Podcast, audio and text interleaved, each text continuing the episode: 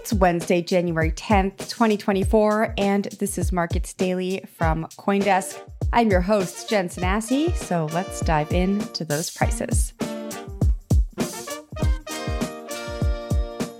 According to Coindesk indices at 8 a.m. Eastern Time, Bitcoin fell 3.4% over the past 24 hours at $44,721. And in some unexpected volatility, Bitcoin prices surged, then plummeted yesterday after the SEC's official X account posted a suspicious Bitcoin ETF approval, causing confusion amongst traders.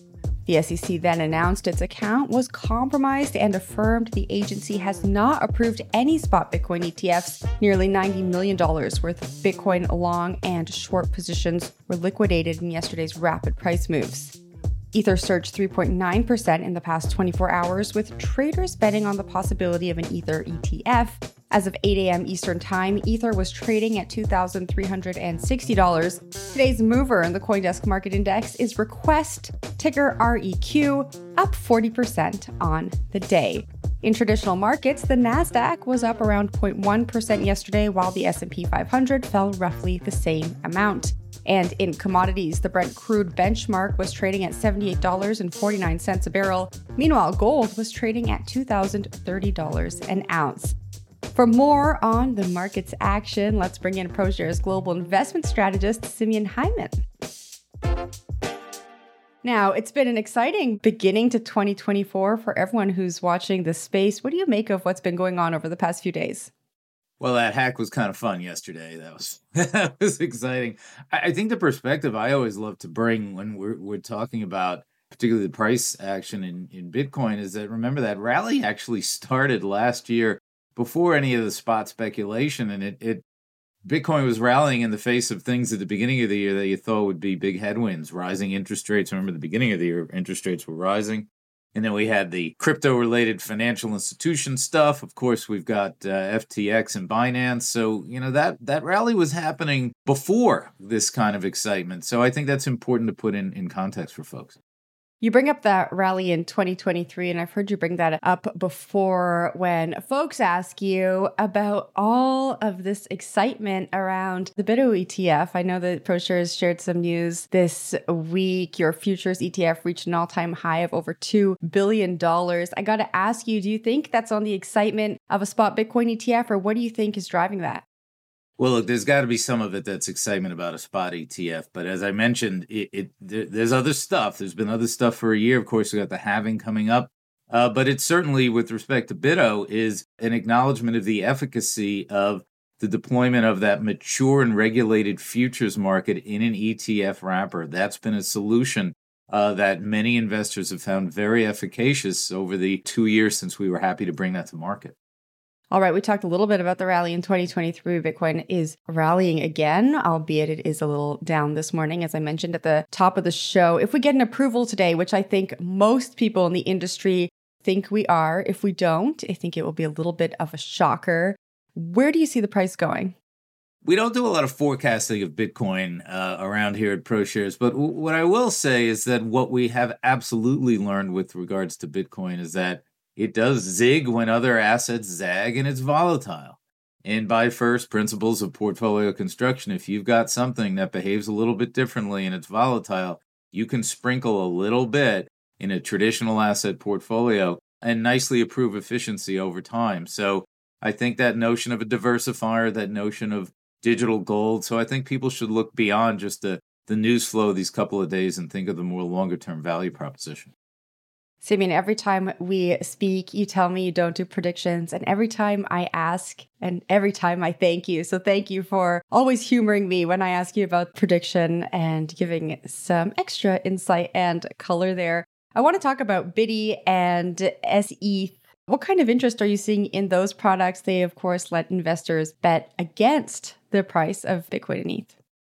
We're seeing that be a important alternative for investors as well. We love to put tools in people's toolkits and offering BITI the short exposure to Bitcoin again through futures and Seth SETH uh, to be short Ether. Uh, we find that to be a proud offering of ours, and folks uh, will deploy that for their needs, whether it's a short-term need or hey, you, you could you could have you could be a miner out there and, and need to uh, to hedge your exposure. So you know, hedging tools are an important part of the toolkit, and they're very well executed uh, through the futures market. Talk to us about your outlook for 2024. We're sitting in January here. What do you expect to see for the rest of the year? Yeah, it looks like a softish landing. Uh, so I think from from an economy standpoint, inflation is absolutely slowing. That last mile to two percent could be a tough one. Uh, the Fed will probably back off of short term interest rates by the end of the year.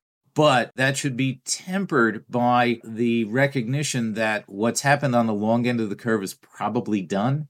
And that's the biggest impact to just about any asset class. So I think we see more stability around the impact of interest rates, stability in PE multiples, and not that much of a tailwind for crypto assets from monetary policy. Unpack that a little bit more for me from the perspective of investors and traders. What should they be looking at closely? Fundamentals are going to be really important this year. Uh, there's a bill to be paid uh, by the stocks that have soared, of course. They have to show up with earnings. But even for the quote unquote 493 to participate, they're going to have to show up with earnings growth too. So I think traders in the equity markets are going to have to look to you know what stocks they believe were left behind for good reason and what for not good reason. That's going to be really important. Uh, and again, to see that the economy can make that soft landing, that we don't have to have a dramatic rise. A little bit of rise in unemployment's okay, but that nothing dramatic happens has to happen to get us to that last mile of 2% inflation, which, by the way, that's where the market is predicting. If you look at break even inflation, it's at 2% even just a year from now. Some recent information that was published this week shows that Bitcoin is continuing to diverge from traditional stock market as a reverse correlation with the Nasdaq 100. What do you make of that?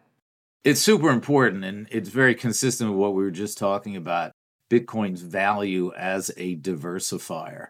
You know, we, we all know about the fixed supply and the digital gold argument, but we just, if you look at performance, it is absolutely had diminished correlation with traditional asset classes. And that's going to be an important directive of investors as they think about what does the new 60-40 mean.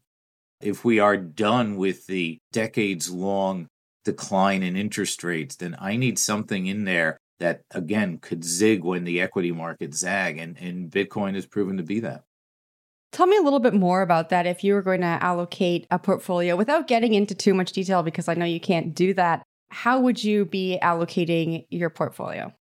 Well, you don't need much Bitcoin. So if, if you're talking about a 60 40 benchmark of 60% stocks and, and 40% fixed income, you need single digits of Bitcoin. So we're not talking about from a prudent asset allocation standpoint. Again, not not somebody who's trading, but somebody who's setting up their retirement account, somebody who's setting up an endowment, somebody who's setting up a portfolio, what we would call an investment policy statement in the jargon of the business just a few percent is should be more than adequate. And you know, I should add, it doesn't have to just be Bitcoin, of course. Ether is a number two currency, and it doesn't behave exactly as Bitcoin does, which you alluded to. They're a little bit different. We've got the fixed supply on Bitcoin to digital gold thing. And then on the Ether side, you've got the utility that Bitcoin doesn't have. So they're slightly different things, and they're one and two. I think between one and two, for most people who are you know, kind of buy and hold investors one and two kind of do it. If you're a you're more of a trader of course there are other currencies but uh, the numbers one and two probably get you done with just low single digit percentages for most folks but most folks have none at this point. Now you brought up ether there and i want to round out this conversation. After the approval of a spot bitcoin etf folks are looking to ether hoping that a spot ether etf will follow suit. What's your outlook for ether moving into the new year yeah, I mean, I, I don't have any perspective on on the regulatory piece, but certainly the Bitcoin rally outpaced the Ether rally. Directionally, they both had very nice rallies last year. So who knows? It could be a little bit more room there. But I would just uh, remind everybody that just like in Bitcoin, the Ether futures market um, is a nice, mature, and regulated place too. So you know we're proud to offer ETH on the uh, using futures for exposure there as well. Simeon, thanks so much for joining Markets Daily today. Thank you. That was our markets guest, ProShares global investment strategist, Simeon Hyman. Thank you for joining the show. That's it for today.